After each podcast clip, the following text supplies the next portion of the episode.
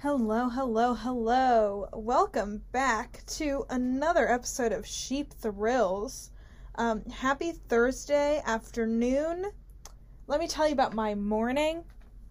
So I get home last night, go to bed, whatever. I'm like so deep into my like REM cycle. Like I am asleep. 2:30 in the morning, fire alarm goes off. I don't get to go back to bed until 3 o'clock in the morning horrifying. I would then wake up. First thing I had to do today was take an exam.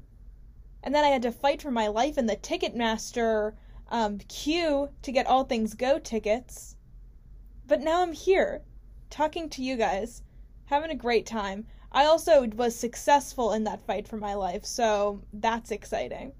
Um, but anyway, if you're wondering, I'm just I'm I'm tired. I'm a little sleepy girl right now because I got woken up brutally at 2:30 in the morning. But with that being said, it's a thrilling, very exciting episode of Sheep Thrills. Our last like regular episode of the season. Um, the next two weeks, as I mentioned, are going to be a little bit of a, uh, you know, look back, look forward type situation. So that's very exciting. Um, but today, we are going to be talking about the recent settlement between Fox News and Dominion voting systems. Um, we're going to talk about the federal budget um, and the debt limit fight that has been a brewing on Capitol Hill, um, where that f- process is going now. Um, and then we are going to talk about the various shootings that have happened this week um, and kind of get get to the bottom of, of, of what's what's going on in that space as well. Um, so let's just jump into it. So this Fox Dominion settlement, um, again, this has been another case that's been brewing for a pretty long time.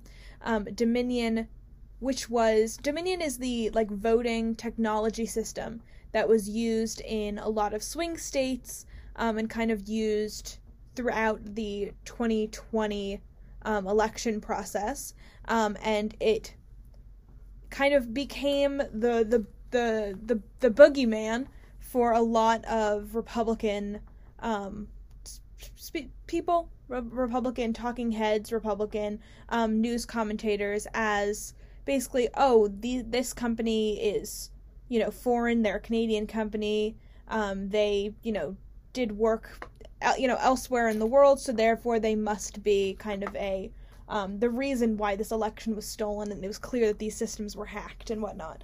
Um, and so again, it kind of brought them to the forefront. They were really blamed for a lot of they were they were blamed for the people that thought that the election was stolen.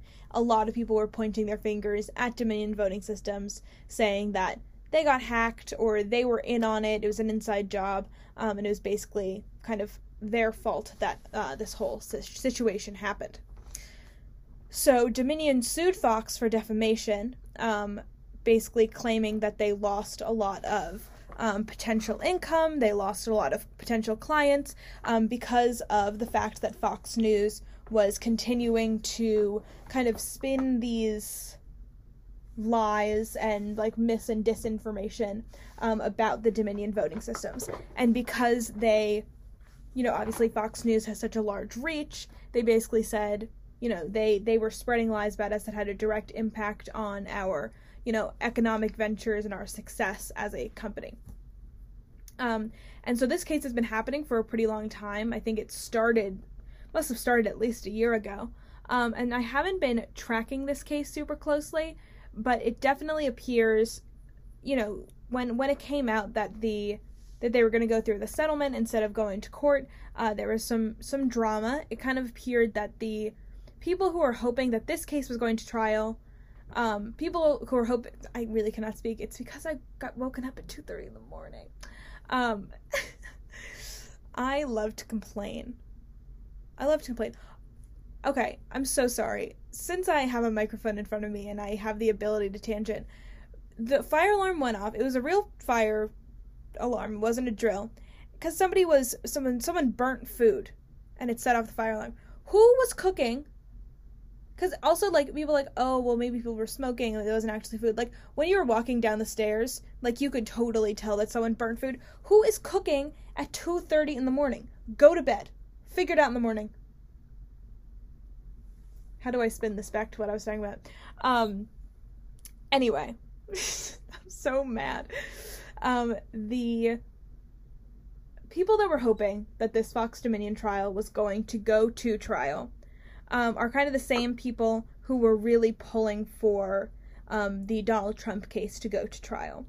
Basically, kind of both cases were situations in which um, you really wanted everything to be drawn out, everything to be put in front of, of, of kind of a national audience, so that it was, first of all, a little bit embarrassing in some situations, and then also just generally, you know, when you get to see all of those claims kind of put out in, in front of you, um, it makes it a lot harder to kind of fight against the narratives that, that they were trying to build the whole time. So, with this particular case, you know, Fox had perpetuated a really harmful narrative to the public um, and it really contributed, maybe not equally to Donald Trump, but like certainly it, it was it was a big contributor to the Stop the Steal movement, to the January 6th um, kind of nonsense in the first place. Um, and people really wanted Fox News to be held accountable for their actions in a way that was a little bit more damning potentially than just this settlement. Um, again, seeing Fox News have to defend themselves. Again, this was going to kind of be a, a big trial, a big show trial. Um, to see them have to defend themselves and then also potentially to be found guilty uh, would be pretty detrimental to their sway as a news source. Um, or so the argument goes, that it's really hard to claim that they have validity as a news source if they have to admit that they lied to the American public about the the fact that Dominion voting systems um, were packed or you know part of some large cover up to steal the election from Donald Trump. Um, and um, I'll get into this a little bit more later, I think, but I think that the issue with that argument is that like the Fox News brain rot is real. Um, like obviously having like especially like forcing them to apologize, forcing them to admit that they lied would would be pretty bad, but at the same time what Fox News viewer is going to see that and be like, "Oh, well they had they said that they lied and therefore they lied and therefore I'm going to stop watching Fox News and therefore I'm a Democrat now."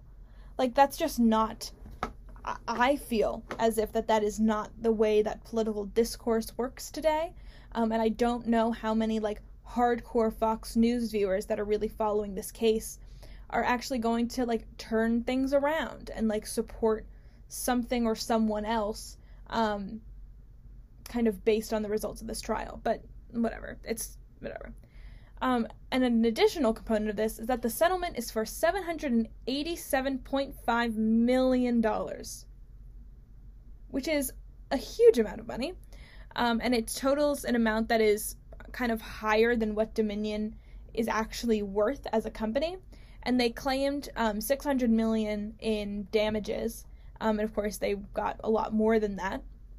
And so this kind of pretty big sum is pretty damning in itself. Obviously, it's going to go away a lot faster than an actual trial, um, which could be, you know, months long and, and have like a, a, more significant um, waiting time. Um, but again, the, the amount, sorry, get my water. The amount of um, money that they that they have to spend out to Dominion is is again, it's a pretty damning um, amount of money. So I feel like that's you know that's a pretty significant part as well. Um, additionally, the settlement could now this is a, a kind of quote from an article um, could now quote embolden Dominion to be more aggressive in their other defamation suits. So of course Fox News wasn't the only company that was kind of spreading lies or misinformation about um, Dominion's role in the 2020 election. Um, and so they had this big case out against Fox News. I think obviously well, I guess for now, like that was probably the biggest, highest profile, um, because Fox News is such a like a bastion of conservative thought, um, and you know the other things that they have um, cases out against Newsmax, OAN, Mike Lindell of My Pillow, like none of those are none of those are particular particularly serious. Like there are people who are, you know, quote unquote middle of the road who are still watching Fox News there is nobody watching Newsmax or OAN that you're ever going to be able to get. You know, uh, there's nobody that's going to be convinced by anything. So, um, this is I think obviously this is the first trial that we've gotten any kind of result from, but I do feel like it's probably kind of the highest profile case, despite the fact that some of the other, um, some of the other kind of uh, trials in the same vein are maybe of like higher monetary value. Um, but I think that this is still pretty big in terms of just the names that they have associated um, with the cases. Um, and so again, Dominion is now going to be a little bit more aggressive with those cases. Um, if they choose to settle, they'll settle for maybe a lot more money, um, but also it might mean that the um, the people that they are suing, Mike Lindell, Newsmax, OAN, whatever, are going to be more interested in settling for a higher amount of money. Um, and like are going to be a lot more concerned about what might happen if they go to trial, which is pretty interesting.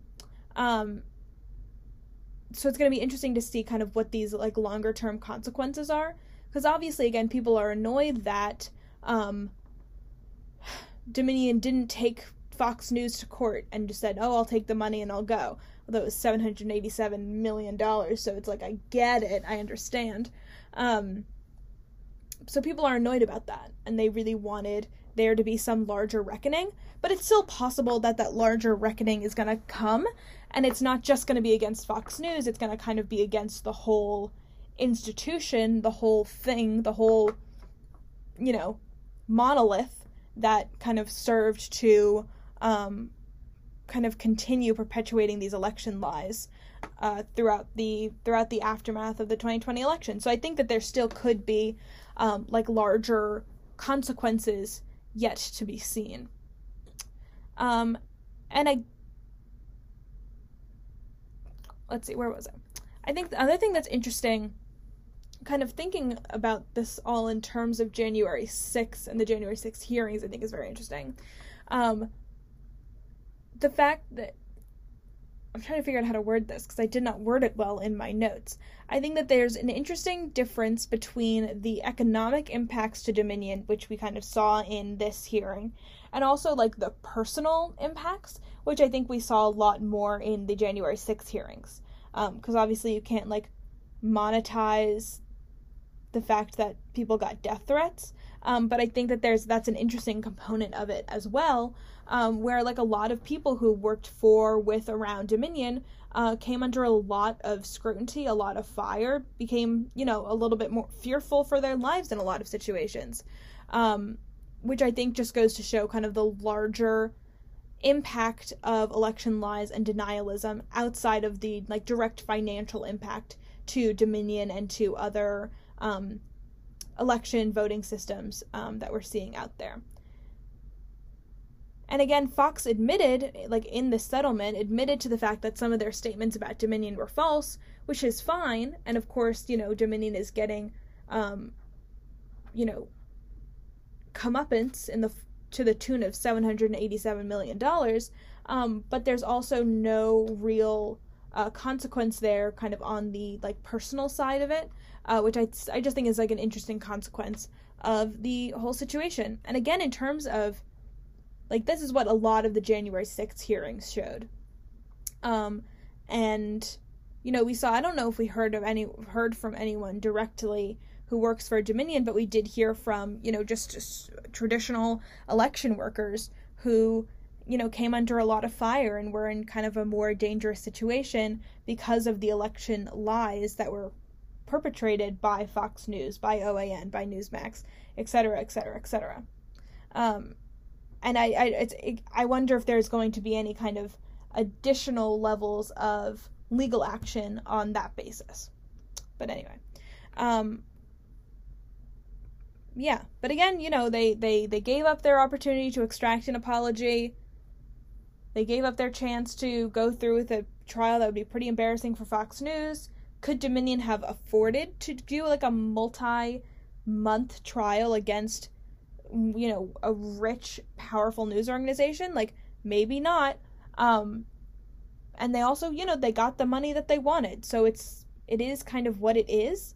Um and i also again wonder what it would actually do to fox news right? Like if would going would going to tr- would okay both on on both ends. this is kind of a little bit like what I'm talking about with with Trump the past couple weeks is like what what's the point here? Um, because the settlement isn't really going to do anything to Fox News. They're out 787 million dollars, but that's okay. Um, they, you know, had to acknowledge that they said things that were inaccurate. Fine, everyone's already forgotten. They've already moved on. So let's then like do the thought experiment. Okay, um, let's we want this to be drawn, more drawn out. We're going to assume that Dominion has the financial, legal, you know, human resources, uh, you know, needs covered to be able to pursue this multi-month, fraught, financially complicated trial. Okay, they do it. And again, is that actually going to do anything to Fox News? Is Fox News going to be, you know, pushed to the sidelines by a trial like this? Are they really going to be that embarrassed? Are they really going to have to like tuck tail and run away? Um, I don't think so. Again, I think that we just don't. It's it's hard for like the traditional news media to um, think in terms of the full scope of Fox News slash Trump brain, right? Like the the hardcore viewers of Fox News are not going to change their views because of the result of this trial. And if anything, you know, kind of similar to what we were talking about with the Trump trial, um, is that Fox News being forced to publicly apologize might f- kind of f- further embolden the idea that there's kind of some grand conspiracy against conservatives, against Trump supporters. Um, we talked about the fact that the Trump lawsuit is going to be really probably more helpful than detrimental for the Trump campaign as long as he doesn't win, right? And I think this could be the same situation here where like obviously I guess Fox News is trying to go straight, I guess. um, but they're still you know, they still need the backing of that kind of hardcore conservative viewership. Um, and I think that they're I don't I don't I don't see there being maybe it's just because I don't see there ever being consequences in politics anymore. There's no consequences for anything if you're a you know a rich old white man um i just don't I, I, I can't even comprehend there being consequences for people's actions anymore. Um, and maybe that's just like a dark view of um, American politics at this point. But I just don't see anyone ever being held accountable to any anything for anything meaningful um, at this point in time. again, and I don't know. I don't know. I think that people just do heinous things and they are not held accountable for it, and there is no structure anymore for accountability. Okay, that's depressing, but like it is what it is, whatever.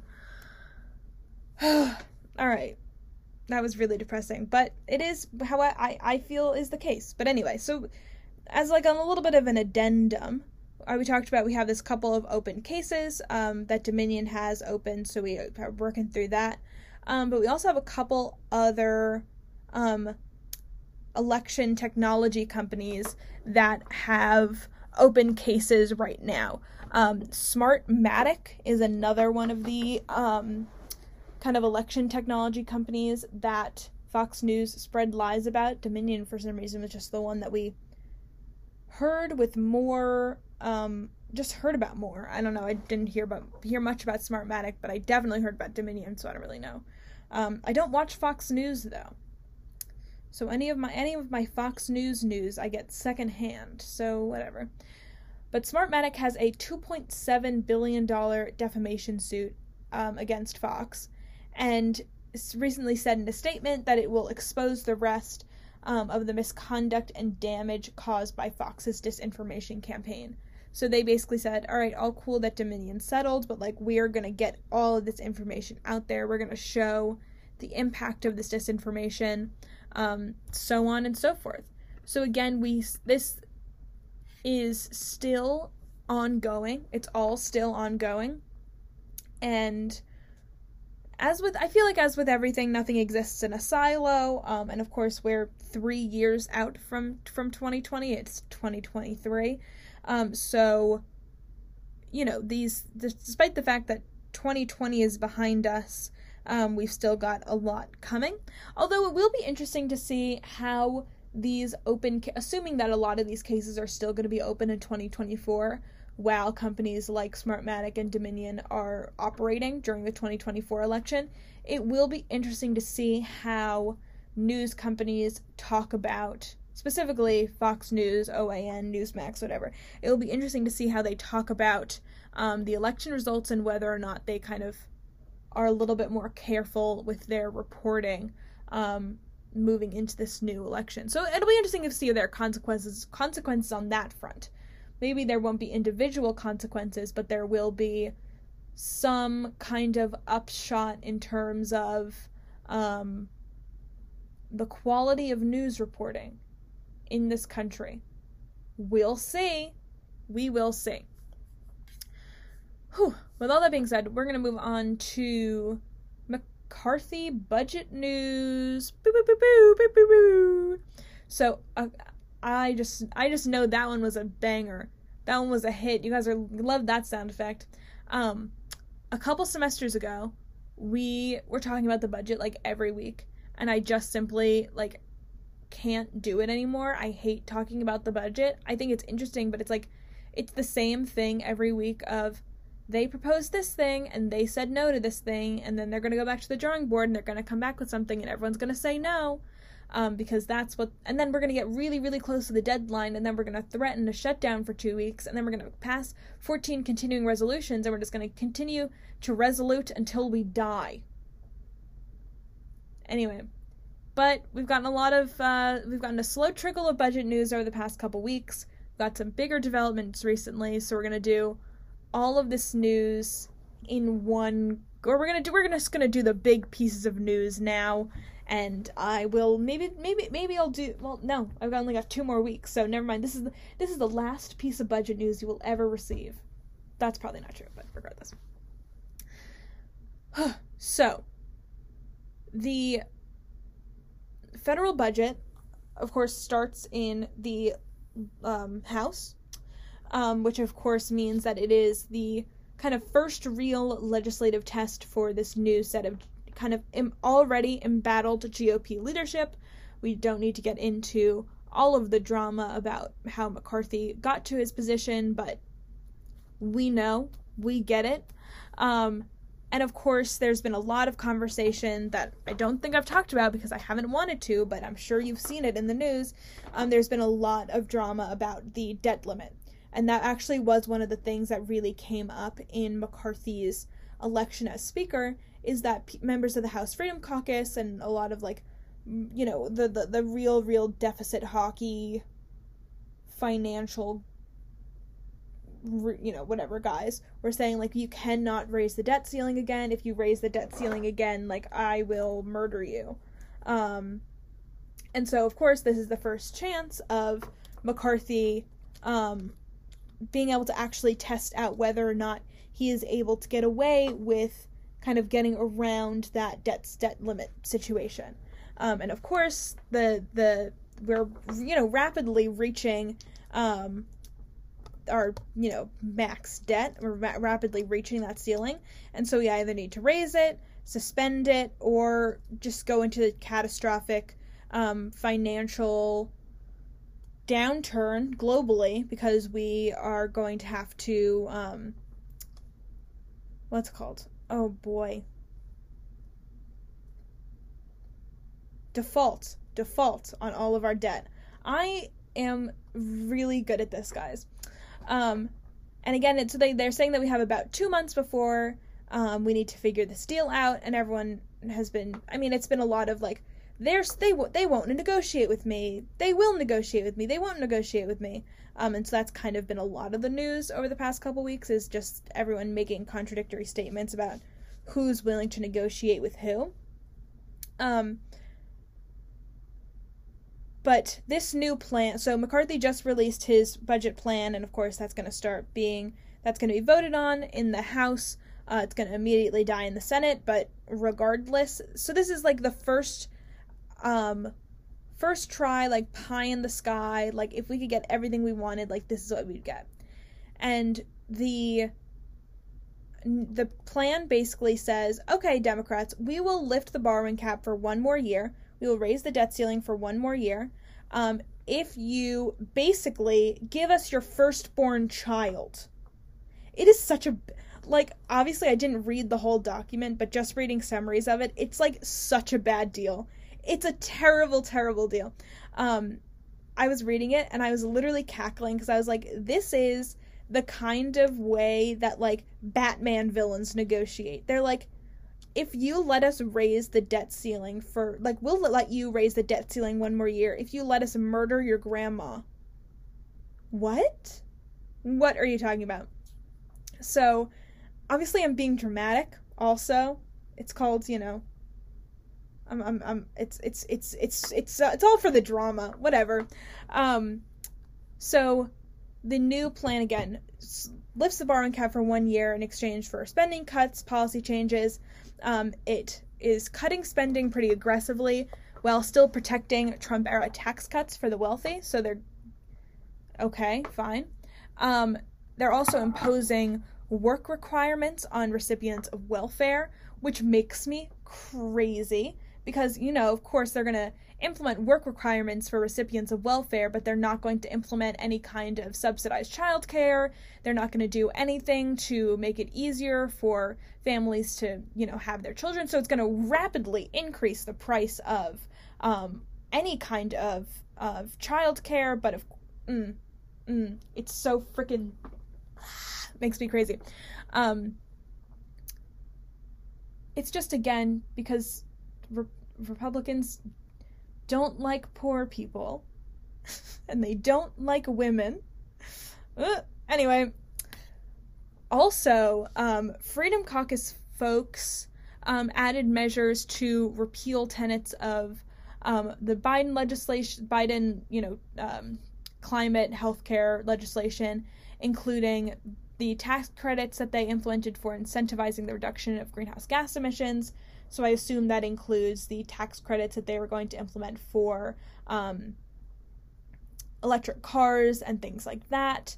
Um, and they're also going to get rid of the new set of money that was allocated to the IRS.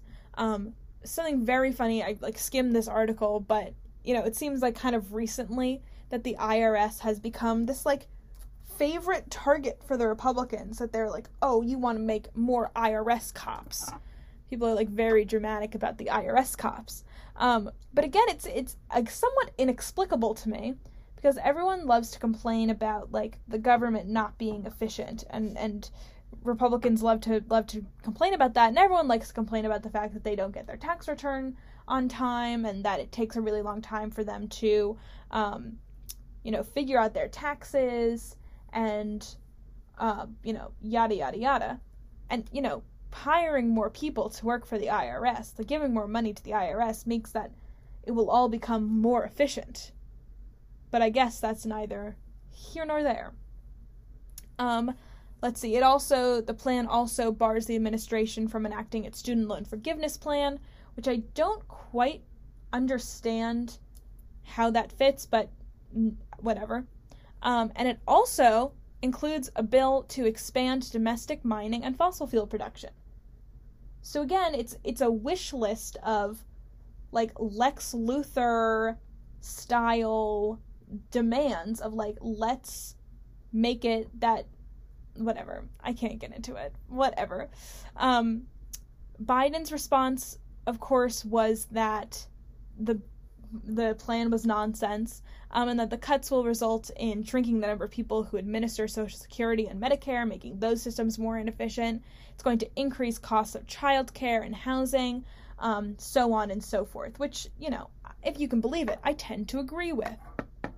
Um, so that's, you know, th- those are the kind of like the main tenets of the plan right now.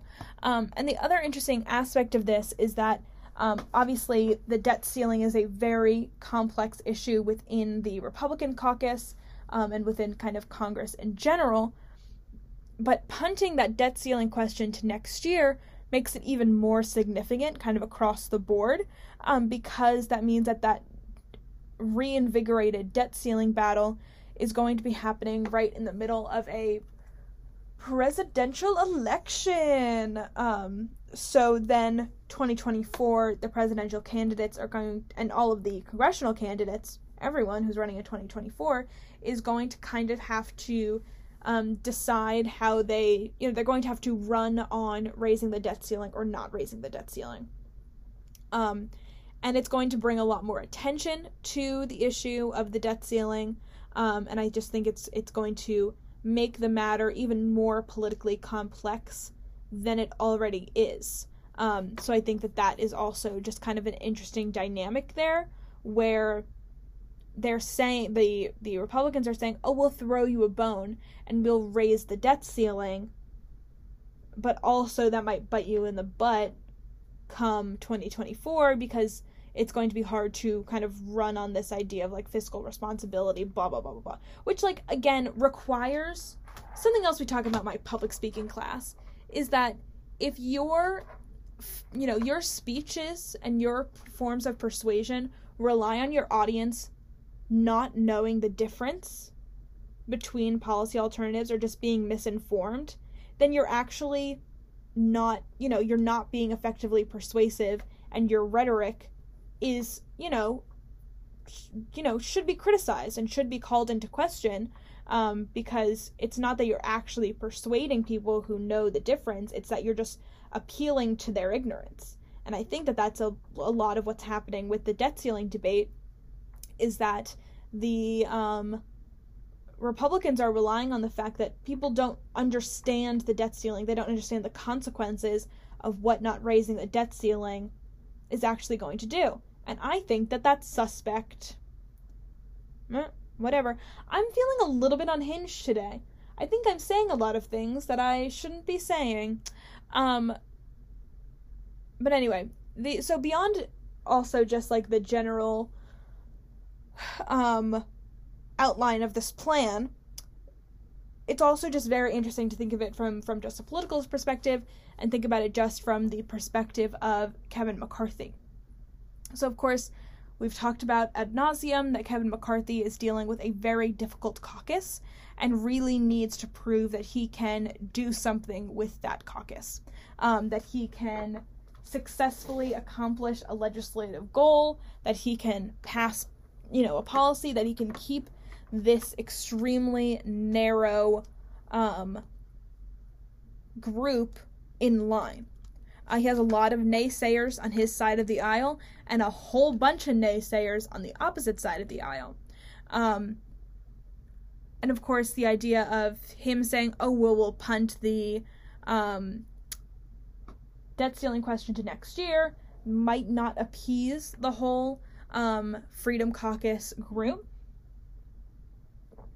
Um, and of course, this debt limit bill there's no guarantee that he will be able to push those nego- even if he does manage to get everyone on his side if McCarthy does manage to pass this bill there's no guarantee that he's going to be able to push it through the Senate or get it you know signed into law by the White House both who are both of whom are demanding a you know no holds barred um, debt limit increase um, and of course, they only have this two month window to get everything through. Um, although, of course, you know, they'll continue to resolute, as I discussed. And the democratically controlled Senate and the democratically controlled White House, frankly, have no real um, reason, in my eyes, to negotiate with this bill. The bill is not a good one, in my view. Um, and I think that they you know, they said, "Oh, well, we'll, we'll let you um, raise the debt ceiling for one more year, and then you know, blah blah blah." But I think that uh, there's there's so much in that bill that's it's not worth it for that one year debt limit increase. Um, so that's interesting. Um, but again, McCarthy has a very short way to get everything through. There's a disconnect between himself and his caucus. There's disconnect between his caucus and the Senate. Um, there's very little communication and negotiation between the White House and Kevin McCarthy. Um, McCarthy could be the subject of a vote of no confidence at any time, etc., etc. So, again, this whole situation has the opportunity to be very um, politically embarrassing for McCarthy and at the very least, probably very politically underwhelming. Um, because, again, as I said, this bill um, that he presented, again, is the pie in the sky.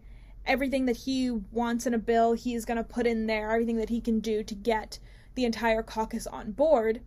But again, once that goes to the Senate, once they start to negotiate, that's when things start really getting slashed, um, and that's when there has to come some some larger negotiation, some larger um,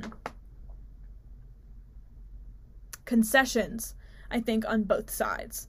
Um, anyway, it's a, it's an evil Batman bill. it's not good. Uh, and the other other interesting point that I will mention and then move on with um, is that of course they're you know, Kevin McCarthy is claiming that this bill is going to drive down government spending, it's going to drive down the deficit so much, blah, blah, blah. Um, but no independent agency has yet reviewed the economic impact of the plan. There's no evidence yet to kind of substantiate the claims that the plan is actually going to shrink the deficit. And in fact, analysis found last year from an independent board um, that repealing the health, climate, and tax bill that I mentioned that has those, um, you know, greenhouse emissions uh, elements and things like that, um, eliminate or the repealing that bill will actually serve to increase the deficit. Um, so, despite the fact that he's you know saying that it's going to shrink the deficit so much, we still don't have the um, backing yet to know for sure if that is the case. So that's what we got right now on this budget process. Um, now that this first plan has been revealed, we'll start kind of the negotiations will start happening a lot faster. Um, and again, that deadline for when we're going to hit the debt ceiling is this summer, and so we will be um, talking more about it come then, and we will see a lot more about it um, when that all rolls around. So, now, last but not least, we are going to um, talk again about some shootings that happened this week. And I was really trying to figure out a way to get around talking about this because I don't like talking about gun violence. It makes me sad and unhappy.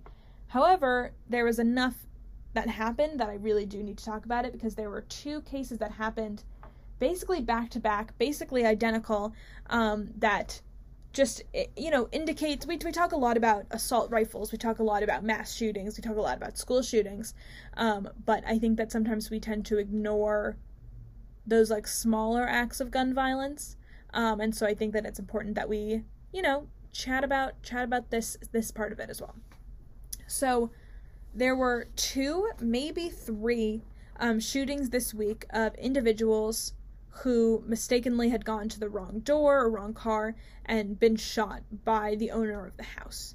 Um, so, this first case that happened last Thursday, a teenager in Kansas City named Ralph Yarl was shot after ringing the wrong doorbell when he rented the wrong house to pick up his younger brother. And an 84 year old man who lived in the house um, shot him through the door um, because he thought that his quote unquote house was getting broken into. Um, he has been charged with first degree assault. Um, Ralph Yarl is alive, but obviously in kind of critical condition. Um, and this is kind of re- it reinvigorated this kind of conversation around um, gun rights once again. Then, kind of almost back to back, a 20 year old woman in upstate New York was shot and killed when she pulled into the wrong driveway looking for her friend's house um, and the shooter basically came out of his house and shot her in the car. Um, the shooter is being charged with second degree murder because this victim was um, uh, killed again.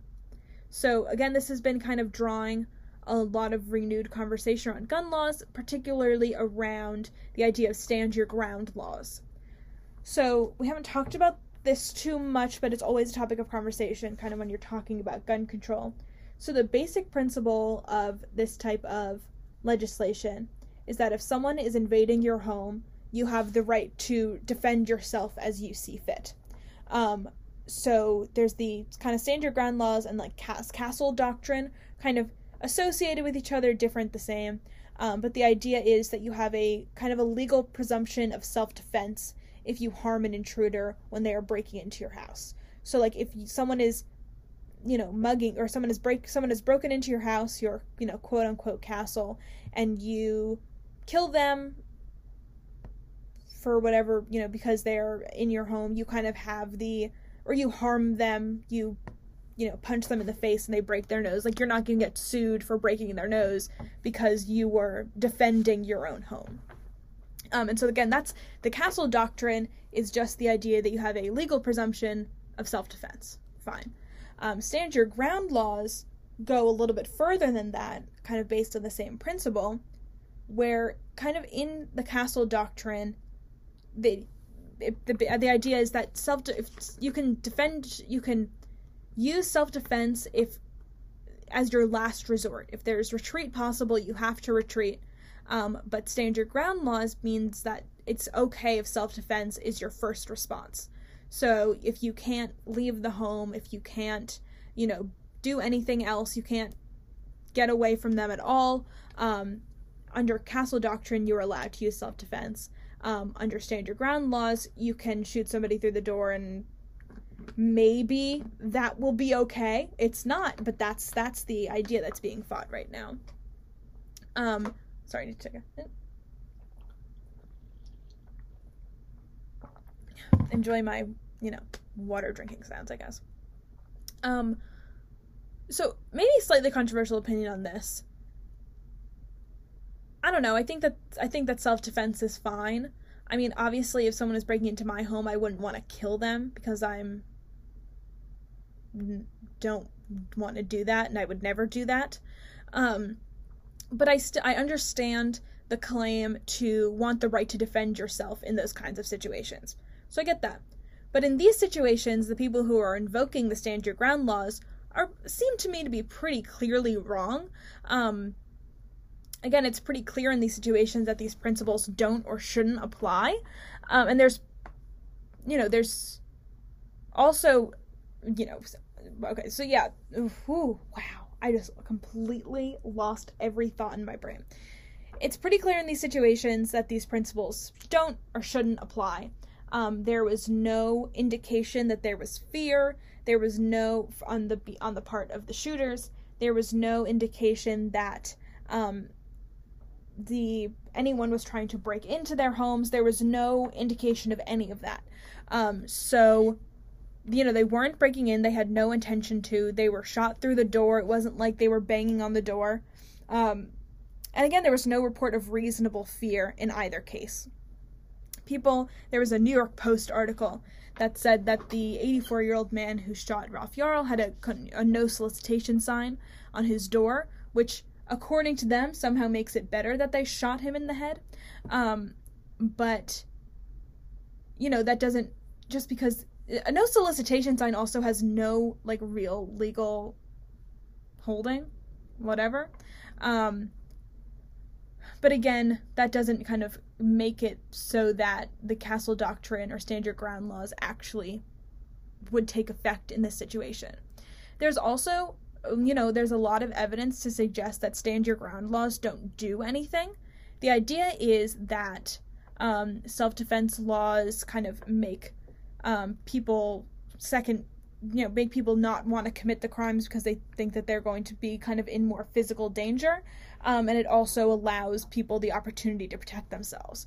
On both of those cases, there's no evidence that these pieces of legislation actually do that. And so you know, self defense laws are all well and good, but when they are kind of weaponized um, in a way that is more destructive, then that's when things start getting bad. Especially because, again, if these laws are proved to be ineffective, and the only impact that they have is having multiple young people kind of shot within within a week of each other, then it's time to readdress those pieces of legislation. And again, I think maybe I have somewhat of a of a maybe a controversial opinion in this light, um, but I don't really think that there's anything.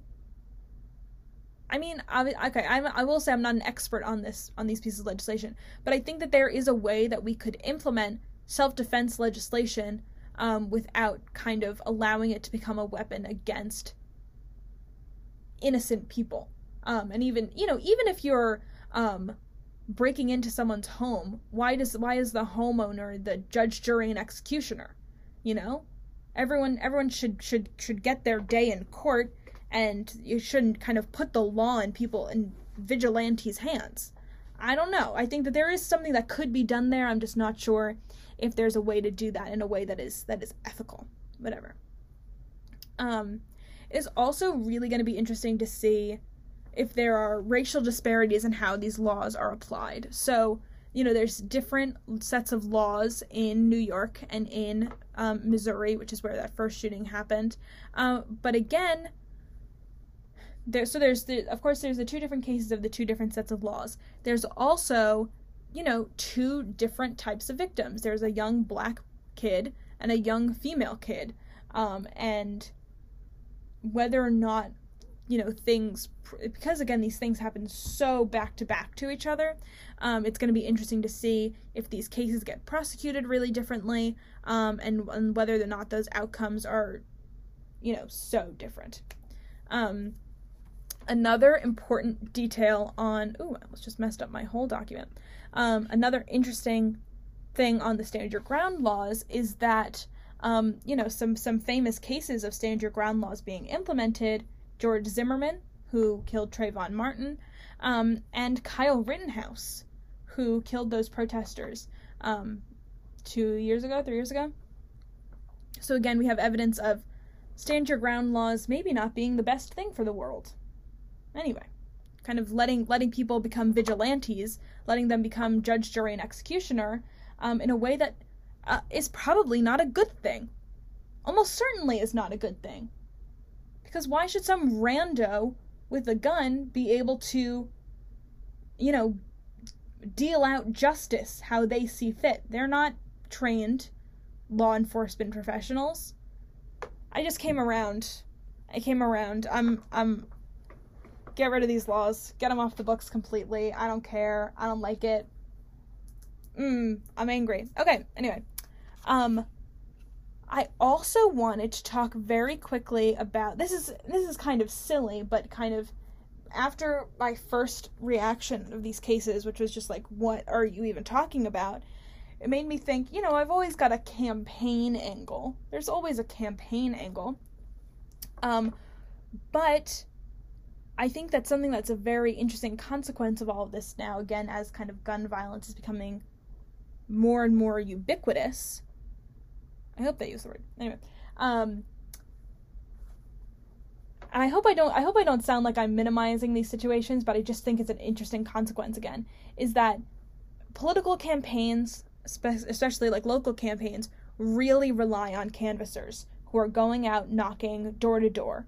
Um, and it's going to be very interesting, I think, to see how many canvassers are sent out in for the 2024 campaign so many of these campaign volunteers are young people, um, and I think that a lot of field organizers and a lot of campaign managers are going to feel a little bit nervous about kind of sending young people out onto the streets, knocking door to door, um, because you know generally you're you're not. I mean, a lot of the time you're knocking friendly doors and you're just making sure that they go out and vote.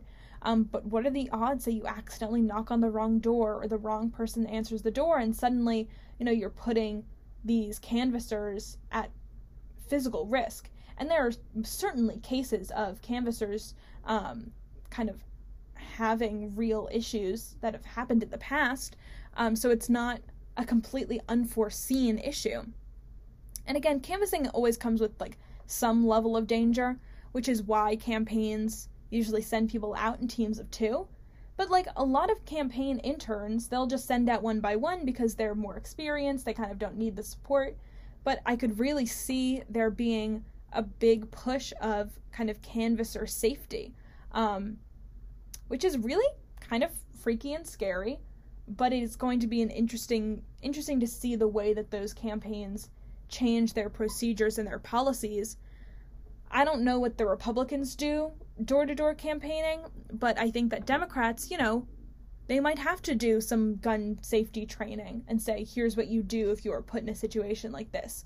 Um, and I think that uh, maybe those rules are going to become a lot more stringent. That, you know, in the past, like technically, political campaigning does not mean is not solicitation. So if someone has a no solicitation sign on their door, like political campaigning is not solicitation officially, legally, at least in New Jersey. Um, but I I could see there kind of being a trend of, hey, if there's a no solicitation sign on the door, don't knock on the door. Don't knock on the door. It's not worth it. It's not worth your you know your physical safety. Um, but I think that there's just going to be a lot of consequences around that. Um, and as the political environment just becomes so much more aggressive, and as so many more people have access to guns, as things just get more dangerous, um, it's going to be again just interesting to see kind of what those unforeseen consequences are um, in in states that have stand your ground laws. Um, because who knows who can kind of hide behind that legislation in a way that's really dangerous and really scary. Um, but anyway, last let's we're just gonna. I'm tired of my throat kind of hurts, so I'm just gonna do my fun little story and wrap up one or two minutes early today. But here's my fun story of the week. I love a little animal story, and this was New York Times headline that made me actually cry real tears. An eagle who adopted a rock becomes a real dad. So there was a there was a bald eagle in Valley Park, Missouri, at a bird sanctuary, who had been incubating a rock, and the keepers did not have the heart to separate them. And so when this baby eaglet um, didn't have parents, I guess his parents died. I don't know what happened to his parents, but then they gave Murphy, the the the, the father, the father of the rock, his own little eaglet to be the stepfather to. And I just think that's so cute it's literally so cute. I'm actually in tears thinking about it right now. Murphy, he's not a stepdad. He's the dad that stepped up. I love him. Love you. Love you, Murphy. What an icon. What a legend. It's not political, but it is a fun little animal story, and I think that sometimes we all need a fun little animal story. Whew. But with all of that being said, that's all I got for you today. Um, enjoy your weekend. It's going to be like 90 degrees on Friday, so that'll be fun. Um, I'll be back next week with a little bit of a, a last five semesters in review episode. So if you're listening and you are, you know, longtime listener and you have any particular stories, segments, moments um, from the last five semesters that you find particularly funny, memorable, interesting, smart, let me know because I'd love to hear what your thoughts are. Um, and so I'm excited. I'm excited to to talk to you all next week. I'm gonna do some some hardcore analysis, and uh, you know, onwards and onwards and forwards. Alrighty. Well, I will talk to you all in the next one. Have a great week.